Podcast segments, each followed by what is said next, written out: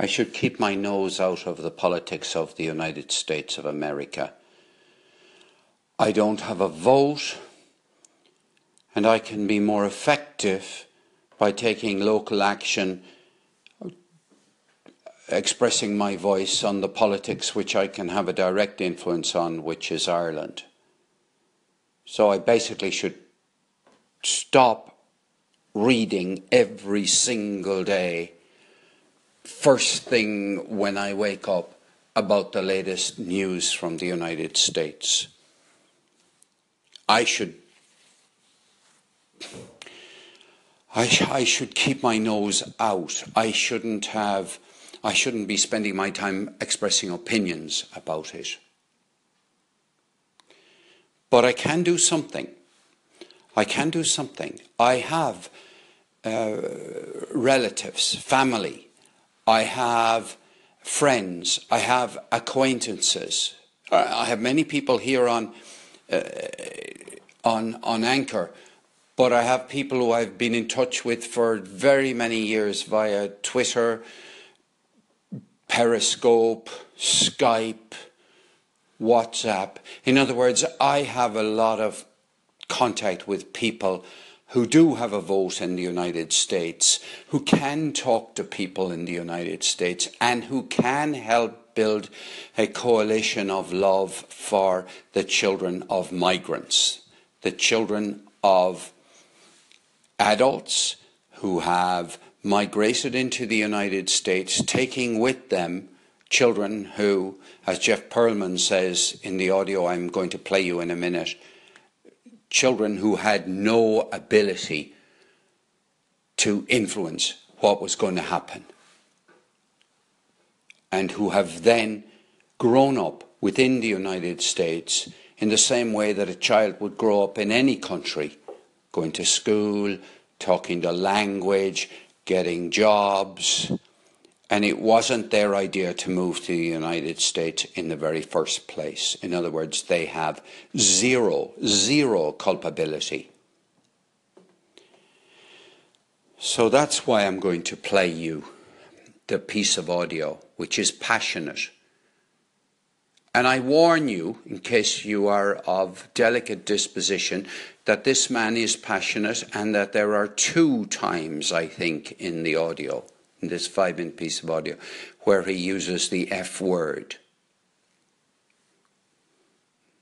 And you know, I would like your children to hear this audio, but you're the one in charge of that. And I, I want to publicly thank Jarle Tisnes Radio International for speaking out about this issue this morning the issue's bothered me like it's bothered many people and probably bothered you. But the first person I heard on Anchor speaking out about this is Jarle in, in Norway, in, on a little island, 2,800 people. And that just shows, I think, that this is that this there are people around the world who care but it's Americans who will make things happen. It will citizens of the United States with votes and will have opportunities to vote. That is the democracy, the democratic world we live in. So now I'm going to play you my the words and the views of Jeff Pearlman, my favorite audio voice on bumpers, and indeed he's a sports. Um, journalist of much distinction, and he's a wonderful storyteller. But from time to time, over on bumpers, he expresses his own views about big issues that affect not just the citizens of the United States. So here now is Jeff Pearlman on something that I would love you to share with other people. Now, what I love is what I love but I really would like Jeff Pearlman's voice on this issue to get out into the wider world as widely as possible. That's why I've been so active on Twitter for the last hour about this voice, this message.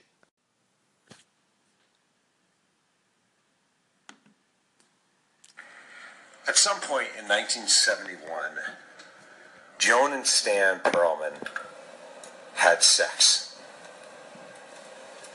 Following year, April 22nd, 1972, I was born at a hospital in Mount Kisco, New York. And because my parents, Joan and Stan Pearlman, had sex in the state of New York, in the country uh, of the United States of America, I am a citizen. Um, I have never enlisted in the military. I've certainly never fought in a war. Yes, I pay taxes, um, but I'm no better or probably worse than your average citizen, your average, you know, 99% of the people listening to this uh, as I speak. And really, that's the fucked up thing um, about those Americans who support what Donald Trump and Jeff Sessions did today with DACA and the Dreamers. I'm an American because my parents had sex here, my mom's womb was here when I came out of it, and that's it. Never served in the Navy, never served in the Army, Air Force, Marines, neither of most of you. Meanwhile, there are people, 800,000 people, who weren't born here but were brought here as children. They had no say in the matter, zero say in the matter. They were brought here, they've been raised here. Many of them have never been to the country where they were born. Uh, many don't speak the language, the native language of the countries where they were born. And now, for a reason I still can't really fathom beyond just massive sheer xenophobia, these people are in all probability going to be forced to leave. They're going to be deported to nations that they've never known. They're going to be ripped apart from America. And I was thinking, America doesn't ask that much for us, from us. There hasn't been a draft in, you know, almost 50 years. We're not, you have to pay taxes. And that's pretty much it.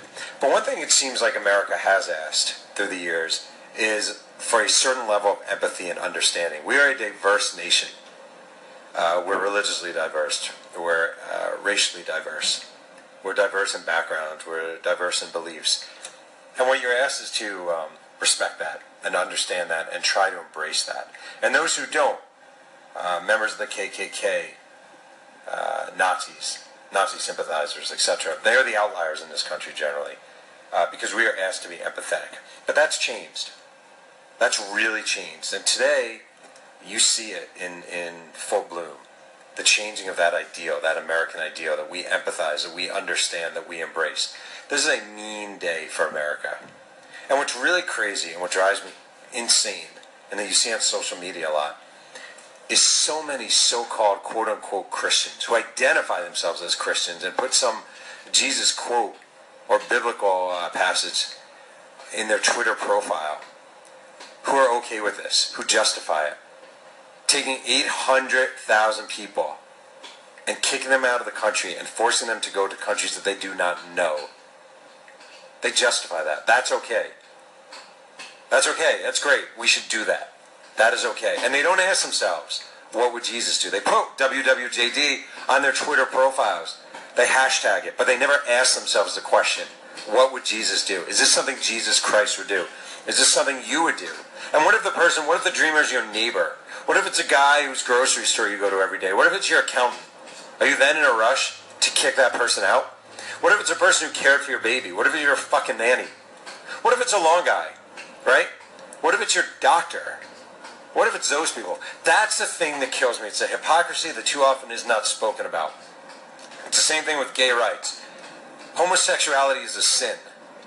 Until your brother is gay, until your sister is gay, until your best friend is gay, until your favorite teacher is gay. Right? Transgender, sinful. Until you know someone who's going through it and you see the suffering and you see the difficulties. It's the same here. To so many of these so-called Christians, with their WWJD and going to church on Sundays um, and their comfortable large homes. This isn't about the individual. It's about the grand. It's about 800,000 people who they do not believe belong here. And what goes unsaid too often, far too often, is how much it relates to skin color and how it's them versus us. And suddenly it's become okay in America uh, to see the beauty in white and the ugliness in others. It's become this thing. It used to be hidden. Used to have to hide to think that way. No longer. Versus us. And suddenly it's become okay in America uh, to see the beauty in white and the ugliness in others. It's become this thing. It used to be hidden. You used to have to hide to think that way. No longer. Because the president shows that every day. Steve Bannon shows it every day. Stephen Miller shows it every day. Breitbart has made it acceptable. In fact, more than acceptable. It's been encouraged. And this is where we are now. This is where we are in America. We're going to take 800,000 people. People, by the way, who've served in our military. We're going to take those people, and our five-time deferment president has made the decision that they don't belong here anymore, that they are not a part of the fabric of this country. It's a fucking sad day to be an American. Like a really fucking sad day. So I don't had, uh, know. My daughter Casey. Sorry, hold on. At some point They- in 1971, Right. All I can do is be in solidarity with all of the people who don't want children, people who were children when they came to the United States, to be treated like this.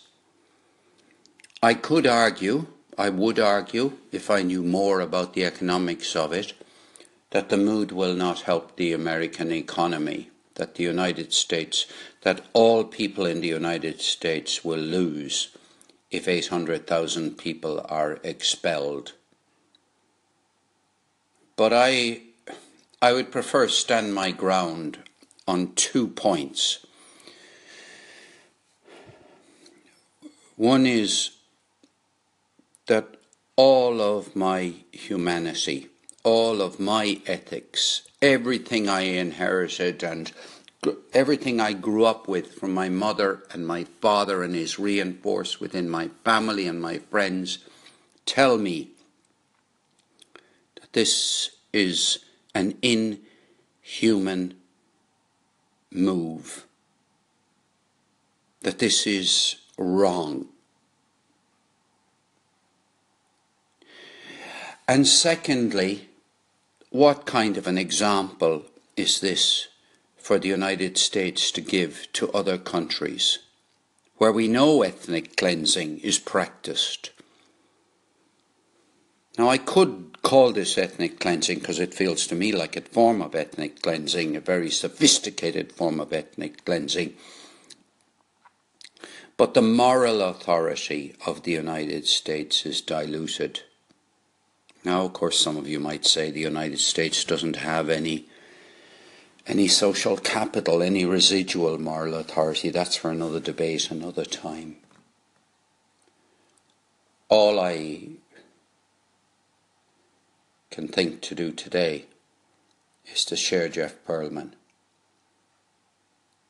I admit I love personally the vivid way in which Jeff tells stories, puts his point of view. And I also know that it wouldn't be a style that would appeal to everybody. But let's uh, focus on the substance. Let's focus on everything we can do to build up what I'd call a coalition, which will include many Christians, which will include many people who will call themselves Christians.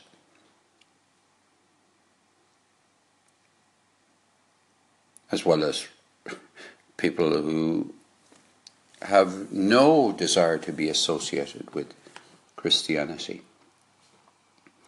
But this is about humanity, as far as I'm concerned. This is about the better part of each person's humanity speaking.